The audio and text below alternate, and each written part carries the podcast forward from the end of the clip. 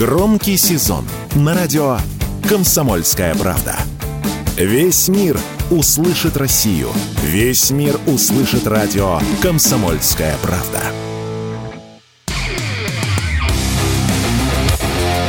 КОЦ. Аналитика с именем. Авторская программа военкора Александра Котца.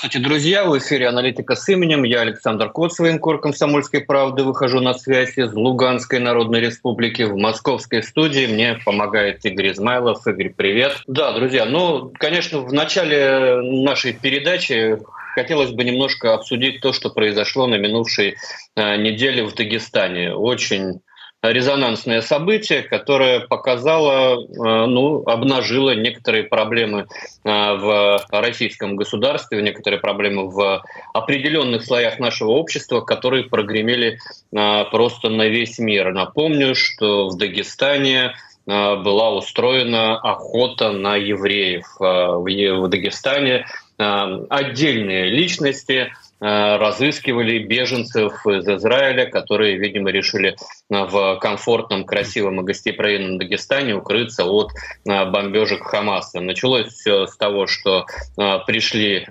некие люди агрессивные возмущенные хостелу в Хасавюрте. Хасавюрт — такой городок недалеко от границы с Чеченской республикой.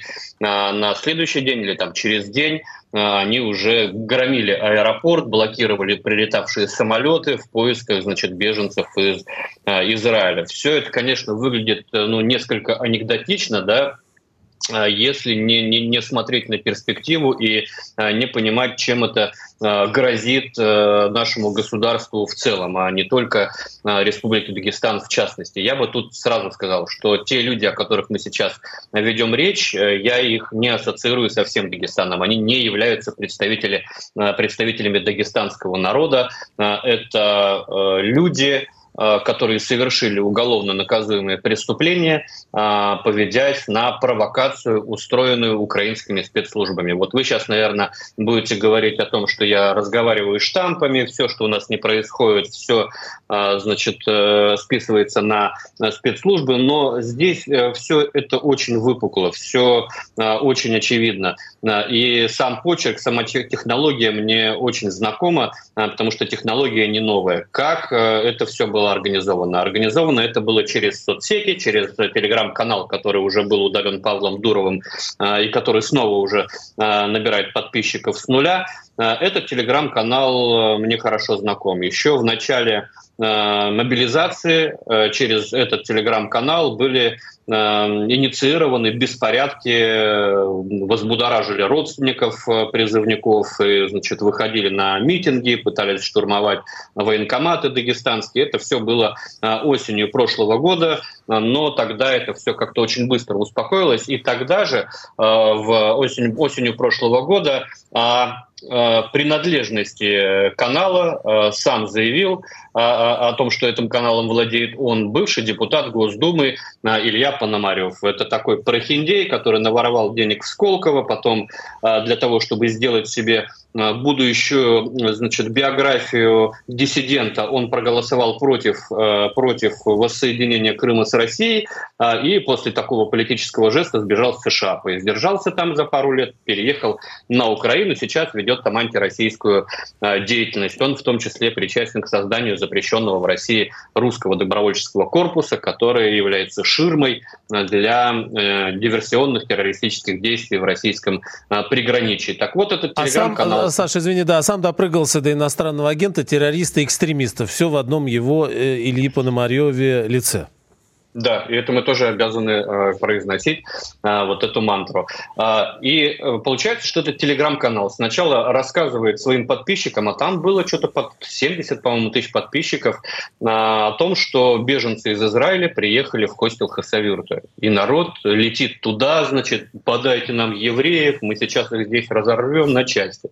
А через пару дней этот же телеграм-канал вбрасывает, что нам везут евреев из Тель-Авива на самолеты, все в Каспийск, блокируем аэропорт, и все дружно, послушно несутся в аэропорт, громят его, а, запугивают прилетающих людей, блокируют самолеты на взлетном поле, там несчастные э, женщины с детьми в этих самолетах из, из Израиля, которые прилетели, они вообще э, граждане России в том числе, и э, земляки вот этих громящих, которые просто в Израиль возили детей на лечение, и можно только представить, да, что они чувствовали, когда командир самолета объявляет, что мы не можем выйти, снаружи разъяренная толпа, можем попасть под раздачу. А вот. И, и, и все это, ну вот, это было бы смешно, да, если бы не было так трагично, как говорится, когда э, около тысячи человек, как потом посчитали в МВД, э, поймались на вот эту технологию э, управления э массами, э, которую я, например, встречал в той же Беларуси в 2020 году. Там ведь тоже э, все, всей протестной тусовкой заправлял телеграм-канал. Да, не будем называть его в эфире, э, чтобы не делать ему рекламу, но редакция этого телеграм-канала сидела в Польше. И именно этот телеграм-канал назначал место встречи. Затем этот же телеграм-канал, в зависимости от э, оперативной обстановки, где перекрыты, где не перекрыты дороги, направлял толпу. Эта толпа послушно э, маршировала значит, от одной точки к другой. Э, затем выдавал конечную цель, выдавал лозунги и так далее. И так далее. То есть это новая технология инициации некого, некой цветной истории, да, цветной революции с помощью соцсетей, с помощью, ну, в данном случае, телеграм-канала. Белорусская история тоже. Все, а, все это было инициировано, инициировано через телеграм-каналы. И а, эти люди, значит, послушно поехали в аэропорт, а там уже а, горячие кавказские парни, слово за слово, и пошли, значит, в разгул. Сейчас их отлавливают, сейчас там кому-то дают сутки административного ареста, это не исключает э, потом еще и уголовную ответственность. Да? Будем надеяться, что э, все-таки государство, исходя исключительно из чувства самосохранения, жестко и показательно накажет этих людей, потому что прецедент на самом деле очень опасный. Я не думаю, что те, кто устраивал эту акцию, они ну, ставили собой целью разгромить аэропорт? Конечно, нет. А, это все-таки, с одной стороны, была такая информационная акция, потому что на следующее, на следующее утро а, передовицы западных СМИ пестрели заголовками о том, что вот в России объявлена охота на евреев но в России живут евреи, а, и э, в Дагестане живут евреи, в Дербенте живут евреи, а, евреи горские это таты. Из горских евреев у нас э, вышли одни из самых богатейших семей а, предпринимателей в России, не буду уж называть фамилии, чтобы, не дай бог, там не навлечь на эти семьи гнев вот этих вот, как сегодня их назвал глава Дагестана, уж не помню какое-то слово такое, оно вроде вроде и грубое, вроде э, и ласковое, но э, вот э, этот эпизод, да, вот на фото попал, когда один из погромщиков заглядывает в турбину, а нет ли там еврея, да, это вот как грустный символ произошедшего. Если у нас есть синхрон да, главы Сергей Дагестана, угу. да, давайте его прослушаем. Таким образом, чем на фюзеляже или там под крылом воздушного судна в турбине искать евреев. Вот вам сейчас смешно. Мне первый раз, когда я его видел, у меня тоже улыбка была на лице. А потом мне стало страшно. И туда заглядывают, да, и смотрят, есть там евреи или нет. Ну над нами же весь мир смеется сегодня.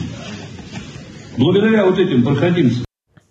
Картинка разлетелась, конечно, потом на мемы, да. Э, глава Дагестана, да, вот он, он, он собственно, и, и сказал о том, что над нами смеется весь мир. Э, это э, технология, которая была опробована, как мне кажется, на будущее. На будущее они, они проверили, насколько эта технология рабочая. Оказалось, что рабочая. Они посмотрели, ну, насколько серьезный ресурс они могут поднять. Да? Они не решили сразу не рисковать, могли бы направить толпу, я не знаю. Сказали бы, что в областную администрацию, в республиканскую, заселили евреев, пошли бы громить администрацию. Да? Вот. Но там все-таки э, там, усиленная охрана, еще что-то, я надеюсь. Вот. А здесь проверили, с одной стороны, ресурсы, э, которые они могут задействовать э, в подобных акциях через телеграм-канал с 70 тысячами подписчиков. А есть кавказские каналы куда больше аудитории. Есть недружественные СМИ, интернет-СМИ, которые позиционируют себя как кавказские, но их редакции находятся далеко за пределами Российской Федерации, и у них тоже большая аудитория. То есть это, мне кажется, такой пробный шар, насколько это может получиться и э, как будут реагировать, как будут реагировать власти, как будут реагировать силовые структуры, э, как будет реагировать общество на это, да? А общество э, отреагировало очень неоднородно, об этом мы э, поговорим в следующей части, но, э, как мы видим, все-таки силовые структуры отреагировали, они все-таки приехали, толпу разогнали, власть в лице главы республики высказалась э, предельно жестко. Э, президент, собрав э, у себя больших начальников и силовых, и региональных, показал, что и центральная власть это все видит и к этому серьезно относится. Почему серьезно относится и чем нам это грозит в будущем, давайте после небольшого перерыва как раз и обсудим. Премьера на радио «Комсомольская правда». Фридрих Шоу. В главной роли Мадана Фридрихсон. При участии агентов Кремля и других хороших людей. Автор сценария «Здравый смысл». Режиссер, увы, не Михалков. Слушайте с понедельника по среду в 6 часов вечера по московскому времени.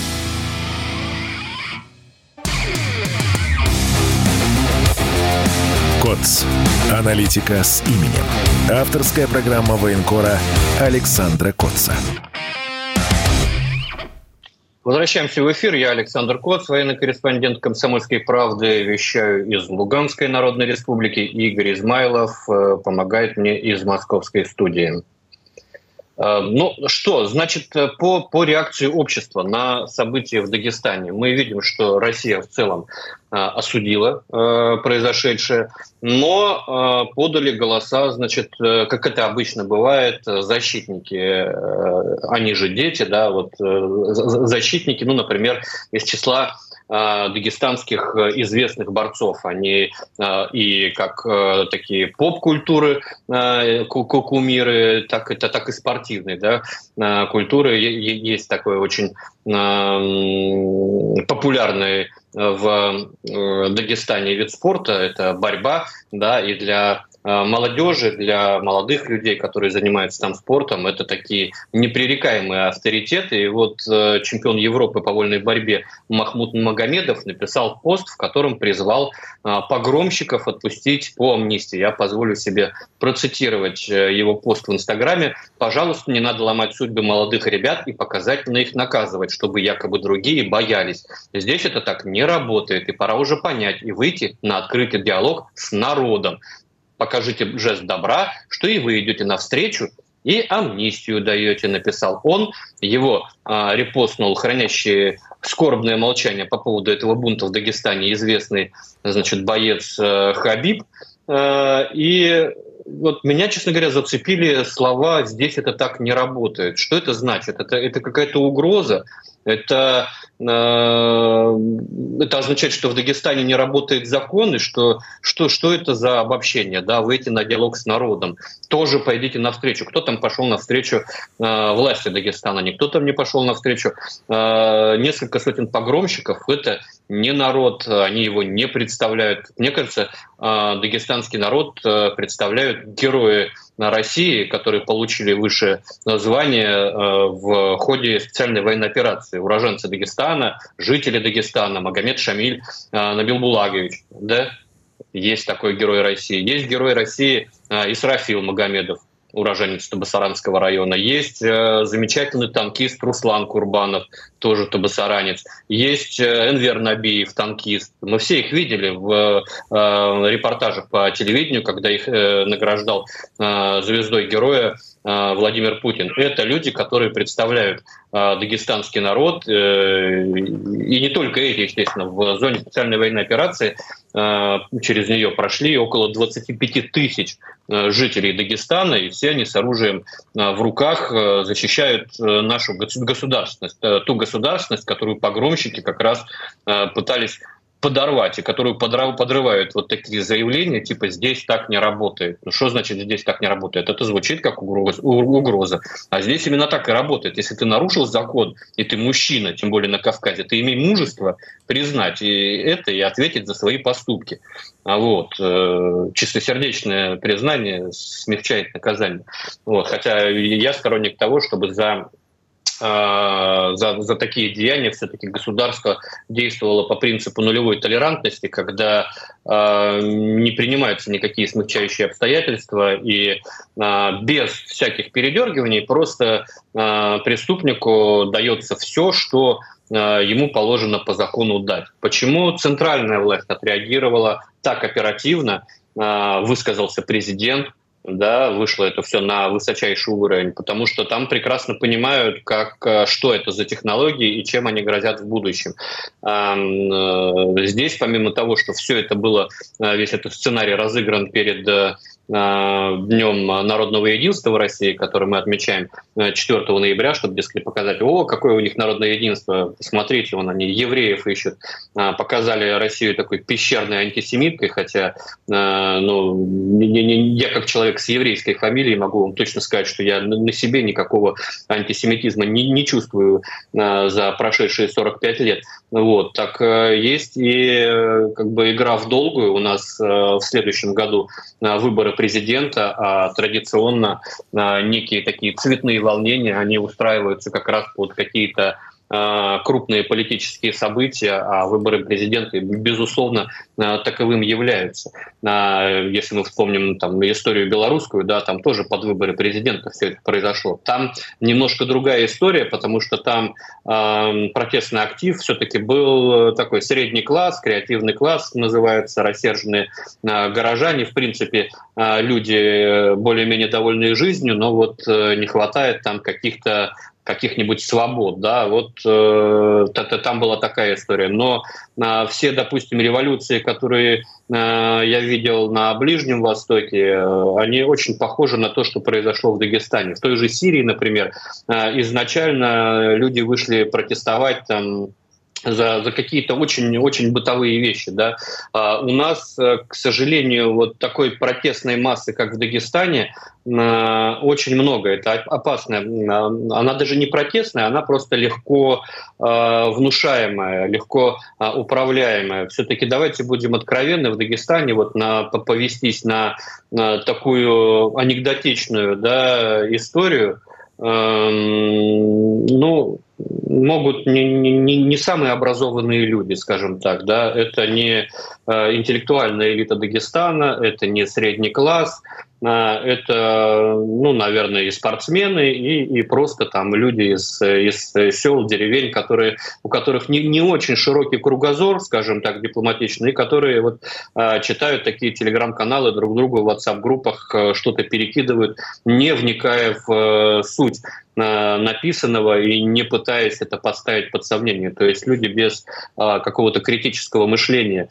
А, вот. И у нас таких, э, к сожалению, много. Это я в первую очередь имею в виду а, мигрантов из э, Средней Азии, которых у нас миллионы. Но сейчас меньше там после пандемии и начала специальной военной операции, потому что заработка стала меньше. Но тем не менее и их много. Достаточно на какой-нибудь мусульманский праздник приехать в какой-нибудь мечети, чтобы понять, а, насколько их много, допустим, в Москве. И это ведь тоже не неквалифицированные, образованные кадры, которые к нам приехали из Таджикистана, там, из э, Узбекистана, из Киргизии и, и других э, бывших советских республик. Да, к нам едут врачи, да, к нам э, едут представители каких-то э, других профессий, в которых требуется высшее образование, но основная масса это все-таки люди с, из низших социальных слоев населения в своих республиках, и, соответственно, они здесь занимают вот эту нишу и строителей, и ничего не хочу сказать плохого про строителей, но у нас почему-то вот крупный бизнес как раз на таких бесправных людях пытается зарабатывать деньги, при этом игнорируя права рабочие коренного населения. Вот, так вот эти люди, они примерно вот такого же склада, как э, те погромщики, что э, влетели э, в аэропорт Дагестана в поисках еврея, там по турбинам самолетным лазили. И этот ресурс нашими недругами, безусловно, может быть использован, направлен на, на какие-то деструктивные действия. Да? Важен лишь повод, а как мы видим, повод может быть ну, самый сюрреалистичный. А, что там будет в 2024 году а, на Ближнем Востоке, я не знаю, но а, явно нас стараются раскачивать на национальной теме, явно нас раскачивают на межконфессиональной теме. Они посмотрели, как э, действуют вот эти антисемитские посылы на низшие слои, на необразованные слои, на, на управляемые. И в миниатюре принципе, в Дагестане была опробована э, схема цветного э, бунта или не цветного бунта э, в Российской Федерации в целом, да, когда на улице разных городов могут быть выведены тысячи человек под каким-нибудь совершенно надутым, э, по, по какому-то совершенно надутому поводу, и они пойдут громить. Понятно, что власть никто не будет захватывать, но это такой э, период временного хаоса, который придется очень долго успокаивать, и э, что при этом будут э, писать в газетах на фоне крупных политических событий, в западных газетах, естественно, мы все прекрасно представляем все эти заголовки, э, типа «в России объявили охоту на евреев», мы уже видели, хотя объявили э, эту охоту, объявила статистическая погрешность, э, прямо скажем, маргинальная. Вот, и в России ничего подобного а, не было. Так вот, все-таки, а, как мне кажется, это а, была подготовительная акция, естественно, срежиссированная украинскими спецслужбами. Я не знаю, стояли ли за ними британцы, потому что все-таки Илья Пономарев — это а, такой а, человек, который замечен в связях с э, Ми-6. А, вот. Но она показала, что, во-первых, надо э, немножко серьезнее относиться к тому, что у нас происходит в Э, социальных сетях э, Украина очень мощно работает там. Украина очень э, активно вербует российское население. Почему опасны вот эти разговоры о том, что надо простить этих несчастных погромщиков, давайте объявим амнистию. Тогда давайте объявим амнистию и тех, кто убил, тем, кто убил Дарью Дугину или Владлена Татарского. Они же тоже действовали по указке иностранных спецслужб. Поэтому давайте оставим эти разговоры и максимально жестко накажем, покажем, что государство не потерпит таких а, проявлений агрессии а, на своей территории. Маленький перерыв, после которого вернемся обратно. Никита Данюк и Владимир Варсобин подводят самые честные итоги недели и с оптимизмом смотрят в будущее. Когда военный потенциал чуждого вражеского блока начинает плодиться на твоих границах, нужно делать так, чтобы этой угрозы, экзистенциальной угрозы, а не мнимой угрозы не было. Я считаю, что все зависит от одного слова – победа. Поэтому только победа. Каждую пятницу в 7 часов вечера по московскому времени на радио «Комсомольская правда» слушайте программу «Тактика Данюка». КОЦ. Аналитика с именем. Авторская программа военкора Александра Котца. Возвращаемся в эфир. Я Александр Коц, военкор «Комсомольские правды». Вещаю из Луганской Народной Республики. В студии московской мне помогает Игорь Измайлов. А вот мы пока говорили о Дагестане. Я еще раз посмотрел в сети. Появилась информация, не очень понятно, подтвержденная или нет. Аудиозапись с голосом э, иностранного агента, террориста, экстремиста Пономарева, руководившего тем самым телеграм-каналом, вот, через который и организовывались беспорядки в Дагестане. А, разговаривает он там с, с Арестовичем, видимо, терроризма и признается, что события пошли там не совсем по его плану. Но нас-то интересует не этот вопрос, а сам факт э, и подтверждение действий э, именно Киева, который стоит за этой историей, и Арестович, который выступил тут сначала с одним, он, кстати, тоже, да, он у нас кем признан, и, наверное, тоже и террористом, и экстремистом, здесь не ошибешься. Да, на всякий случай заклеймим его, да. Да, список причастных к экстремистской деятельности или терроризму, не ошибились. Э, не ошиблись, да. Он э, в последнее время много критикует Зеленского, значит, заявил о своих э, президентских амбициях, но и тут выступил с таким заявлением о том, что, мол, значит, не та страна, не эта страна, имеется в виду мы и ВСУ, принципиально ничего изменить не смогут, и поэтому надо все это как-то замораживать и прекращать.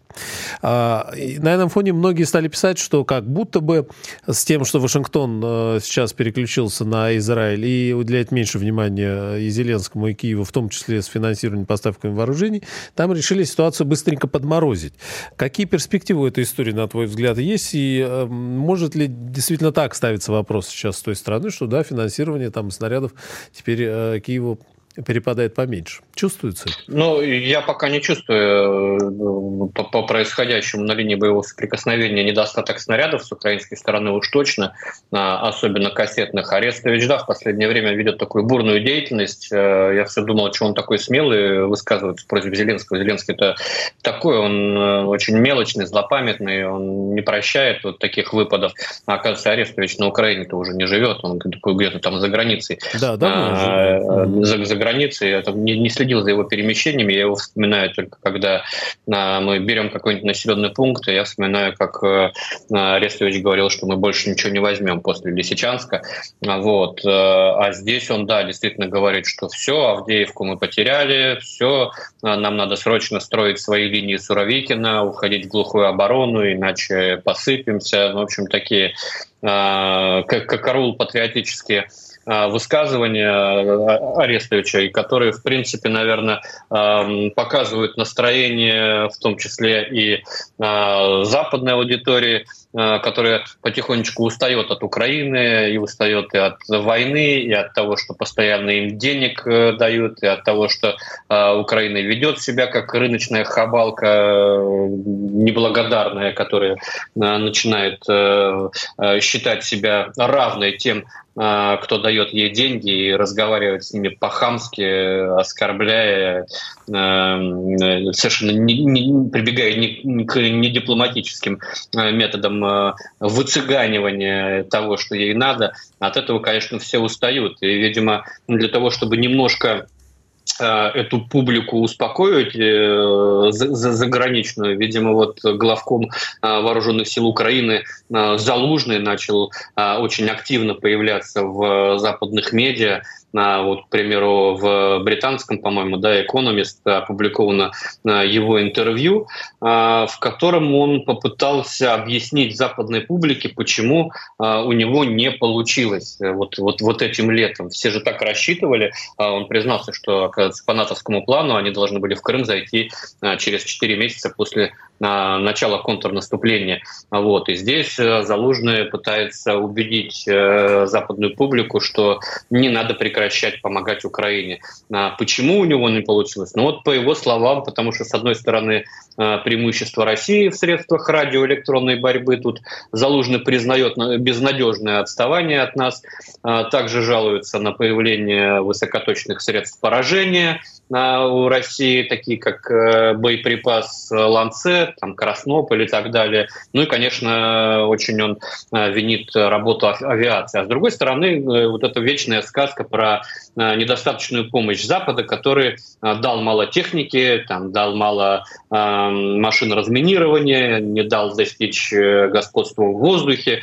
Я вот приведу цитату, мне больше всего понравилось. Сначала я подумал, что что-то не так с нашими командирами, поэтому поменял некоторых из них. Потом я подумал, что, возможно, не годятся наши солдаты ну, солдат менять не на кого.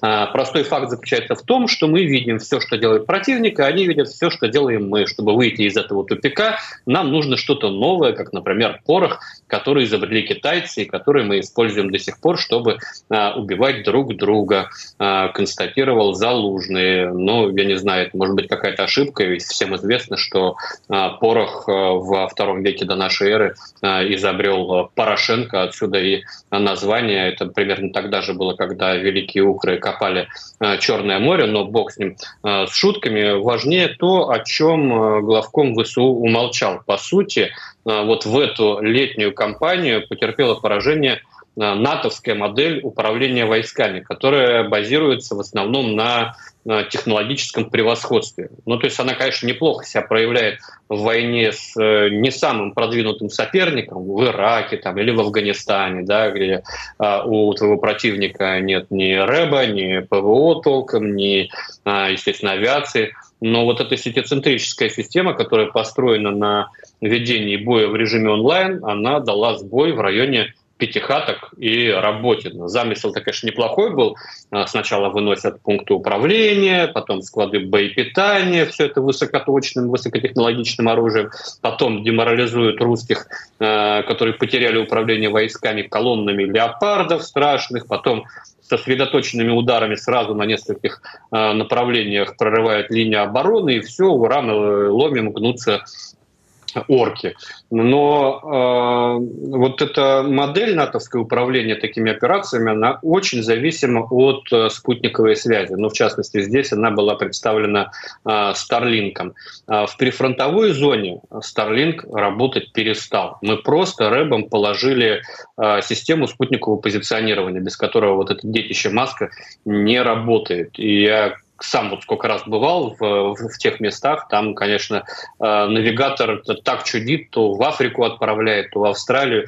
Вот. И вместе с этим э, оказались бесполезными вот эти хваленные системы э, Blue Force Tracker, американские, которые в реальном времени должны предоставлять информацию о ситуации на поле боя, то есть у тебя там на планшете, э, я не знаю, с синими этими стрелочками показаны все твои подразделения. Ну вот синие стрелочки тоже э, оказались где-то в Африке и в Австралии, и поэтому потеря управления в итоге случилась не у нас, а у противника. Ему сходу пришлось импровизировать, вспоминая еще советскую военную школу, о которой, собственно, и споткнулась западная военная мысль. А, вот, потому что спутники и завязанная на них э, система связи оказались э, совершенно бесполезными на минных полях, которые были усеяны минами, изобретенными еще в прошлом веке. Логистику нашу, вот, насколько разрушить не удалось. Плюс э, вихри с ланцетами, русский солдат, который, э, вопреки ожиданиям, не, не дрогнул, а дал бой, да такой, что э, там, потери э, пошли серьезные у противника, да, катастрофические. Вот. Э, Залужный вот это вот все называет э, тупиком, да, позиционным, вот, это, видимо, т- т- т- название операции историки так назовут этого наступления «Тупик Залужного». Вот. Но выход из тупика-то один – это в первую очередь э, военно-промышленный суверенитет который у нас есть, а э, у Киева его нет. Просто э, Киев очень положился на западные поставки. А это смертельная зависимость, которая еще в наше сложное время а, ему аукнется. Да? А, сейчас э, в связи с ситуацией на Ближнем Востоке, да, безусловно, они часть э, каких-то поставок недополучат, э, часть каких-то средств недополучат. Средств не только на войну, а на войну, по признанию прошлого министра обороны, Резникова, да, я уже стал забывать его фамилию, в, в сутки, в сутки Украина тратит на войну 100 миллионов долларов в сутки. Эту цифру называл министр обороны Украины. Вот. Но Украина, в принципе, живет э, на деньги э, западные, на деньги американские. У нее вся бюджетная сфера оплачивается американскими налогоплательщиками. Причем вся бюджетная сфера — это и врачи, и учителя, и бойцы на передовой. И бойцы на передовой рискуют остаться без зарплаты, потому что э, эта зарплата уйдет израильским солдатам, израильским солдатам на снаряды, израильским солдатам на планирующие авиабомбы, которыми кстати, украинцы работали на, во время НАТО, во время Артемовской мясорубки, они уйдут на, там, если пойдут потери в авиации у Израиля, они уйдут на восполнение израильской авиации, те самые F-16. Ну и, в принципе, F-16 при той работе Э, нашего ПВО э, при возросшем ее качестве, которое тоже отмечает Залужный, но большой роли не сыграет. Поэтому грустно, конечно, Залужному, но это не значит, что мы э, завтра победим. Об этом в следующей части переговорим после небольшого перерыва. Не переключайтесь. Все программы радио Комсомольская правда вы можете найти на Яндекс Музыке. Ищите раздел вашей любимой передачи и подписывайтесь, чтобы не пропустить новый выпуск. Радио КП на Яндекс Музыке. Это удобно, просто и всегда интересно.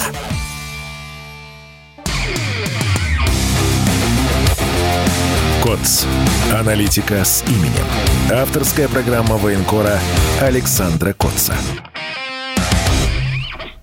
Возвращаемся в эфир. Я Александр Коц. Игорь Измайлов помогает мне из московской студии. Ну, остановились в предыдущей части по поводу того, что война прямо вот сейчас не закончится. Все-таки, как мне кажется, э, все эти стенания Залужного, они э, рассчитаны на то, чтобы дать понять своим западным покровителям, что мы, мы готовы продолжать воевать до последнего украинца, дайте только нам э, побольше железа. В, это, в, в этом смысле я, честно сказать, э, скептически отношусь к еще одному э, заявлению э, господина Арестовича, который ну, он тут на, на этой неделе опубликовал свою предвыборную предвыборную программу, да, и он сказал, что готов склониться к варианту Киссинджера, это вступление Украины в НАТО с обязательством не отвоевывать э, территории, которые сейчас являются Российской Федерацией, а добиваться их возвращения только политическим путем. Вот, то есть это не, как он поясняет, не НАТО в обмен на территории, а временное решение для того, до того, как сложатся новые условия и возврат будет возможен политическим путем. А, политическим путем возврат как может быть э, возможен? А, только если в результате каких-то потрясений в России к власти придут предатели. А, которые начнут разбазаривать наши территории, отдавать э, Крым, отдавать Донбасс, отдавать Запорожье, Херсон, отдавать Курилы, отдавать э, Северный морской путь, Арктику и так далее, и так далее. А, причин для такого катастрофического развития событий, ну, пока, честно скажу, не просматривается. При этом все-таки не очень понятно, как НАТО будет брать в свой состав государства с территориальными проблемами все-таки... А он получается, Саша, он получается говорит, что, ну, фактически говорит, что мы признаем э, территории ушедшими. Вот же он говорит, э, выход на 91 год невозможен.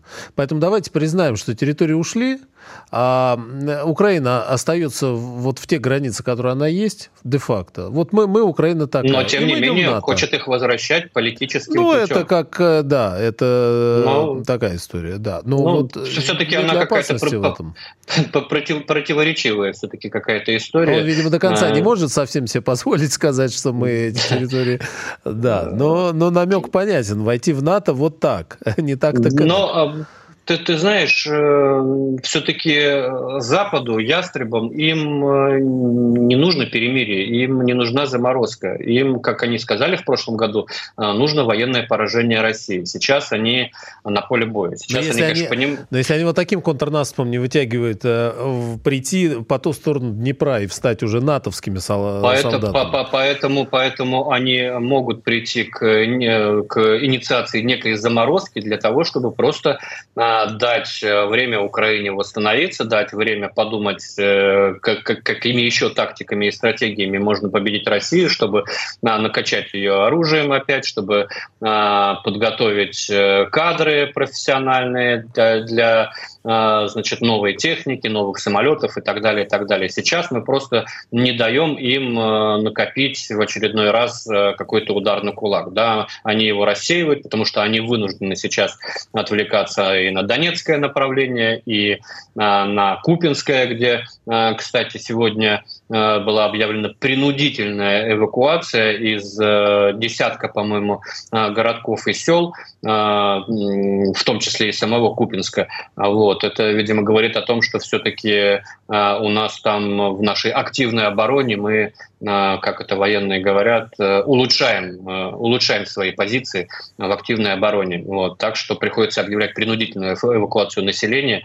Кстати, при, при, принудительная эвакуация населения говорит о том, что население просто не хочет уходить на украинскую историю, сторону. Я так, так, таких людей встречал, например, в Артемовске, э, где люди по 9 месяцев сидели в подвале, но на Украину не уезжали. Ждали, когда придут русские, чтобы выйти к ним. Вот. И, и Украина сейчас распыляет э, вот эти свои э, ресурсы, резервы по огромной линии фронта. Все, они не смогли, они зашли в тупик Залужного, э, и возможности им сейчас подкопить э, жирок просто нет. Э, и мы, естественно, такую возможность давать не хотим. С чего бы мы сейчас э, начали какие-то переговоры о заморозке, какие-то переговоры о вступлении Украины в НАТО. Зачем нам вообще надо? Мы, собственно, войну начали а, для того, чтобы Украина в НАТО не вступила. Это была у нас главная претензия, а, которую мы начали высказывать еще в конце 21 а, века, когда предлагали некие договоренности да, о новой, новой системе безопасности американцев, в которую, в которую в том числе должно было входить и внеблоковый статус Украины. И по Стамбульским соглашениям 20 2022 года, а, который почти подписали украинцы, она не должна была входить в НАТО. Естественно, мы не согласимся на а, то, что а, у нас на линии боевого соприкосновения появится страна НАТО. Ну вы что? Вот, поэтому это какая-то, мне кажется, утопия со стороны Арестовича и попытка ну, такого некого популизма на таких попростеньких приемов, которые э, очень понравятся всем. Ну, потому что всем хочется мира, всем хочется э, прекратить воевать, всем хочется, чтобы их дети вернулись домой невредимые. Вот, поэтому, черт его знает, я очень скептически отношусь к истории с заморозкой и с Эм, с каким-то перемирием, да, не будет никакой заморозки перемирия, тем более сейчас, когда мы видим, что потихонечку э, выдыхается украинская военная машина, а вот, мы потихонечку начинаем поднажимать, да, на разных участках фронта. Я сейчас э, не, не хотел бы забегать вперед, но э, это не только нашумевшее Донецкое направление, есть и другие участки фронта, на которых мы начинаем беспокоить противника. У нас э, накоплены резервы, у нас э, работает промышленность. Мы, э, в отличие от Украины, имеем военно-промышленный суверенитет и сами себя обеспечиваем. Ходят слухи, эм, что Северная Корея нам передала миллион там, снарядов. Да. Я не знаю, правда это или нет, ничего в этом плохого не вижу. Это никак не влияет на э, наш, как я сказал, военно-промышленный суверенитет, потому что у нас э, системы артиллерийские все такие же, как и у э, Северной Кореи. Но, кстати, нас, это американцы э... распространяют сами эти слухи, напряглись. Ну, я надеюсь, мы что следим, это... следим за тем, как КНДР передает снаряды России. Да. Я надеюсь, что это правда. вот. Будем а, мешать. Чем, чем больше да. снарядов, тем легче нам будет а, значит, выйти из тупика Залужного.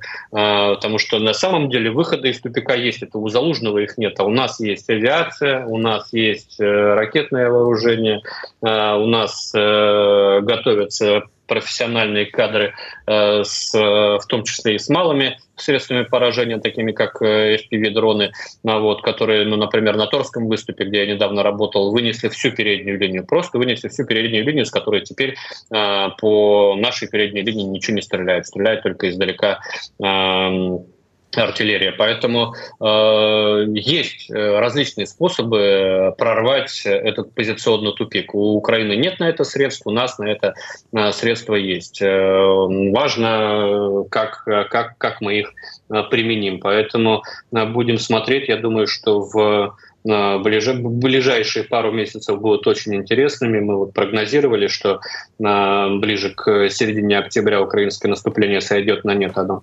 сошло на нет, даже, мне кажется, чуть раньше оно сошло на нет. Ну и, как я говорил, до Нового года Россия должна что-то показать. Вот, мы что-то показываем на Донецком направлении, это операция, которая любит тишину, мы что-то показываем на Запорожском направлении. Вот, будем смотреть. Противник пытается, конечно, огрызается. Он, он, он не сыпется, он э, там на том же Херсоне пытается что-то продемонстрировать, но это все не стратегическая перспектива. Саш, про э, Царева хотели несколько слов успеть сказать, да? И вот здесь спрашивают, э, какая обстановка на фронтах, коротенько, если успеем. Э...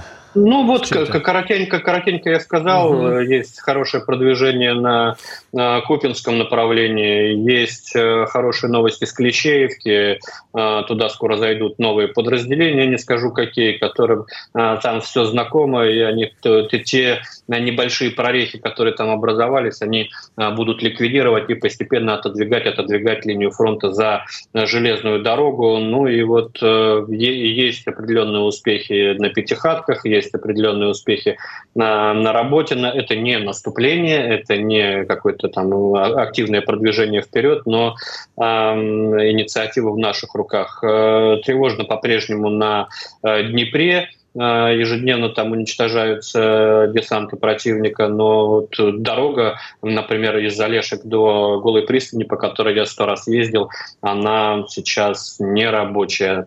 А, ну и кратенько, да, если у нас еще есть время Минуту. по Олегу Цареву, собственно, а, история, которую мы уже много раз обсуждали, это работа агентуры а, противника у нас в тылу. Там взяли, значит, одного из причастных, который устроился работать в э, этот санаторий, на территории которого проживал Олег Царев. Да, видим, что все-таки продолжается э, работа по э, знаковым личностям, по лидерам общественного мнения. Поэтому, конечно, э, ну, к сожалению, полностью купировать э, вот эту угрозу нельзя, и э, такие вещи будут повторяться. Повторюсь, что э, это было устроено э, западными спецслужбами, ой, украинскими спецслужбами. Соответственно, борцы могут выступить с требованием пожалеть их э, и амнистировать. Александр Коц, аналитик с именем. Саша, до встречи через неделю. Ждем новых сообщений. КОЦ. Аналитика с именем. Авторская программа военкора Александра Котца.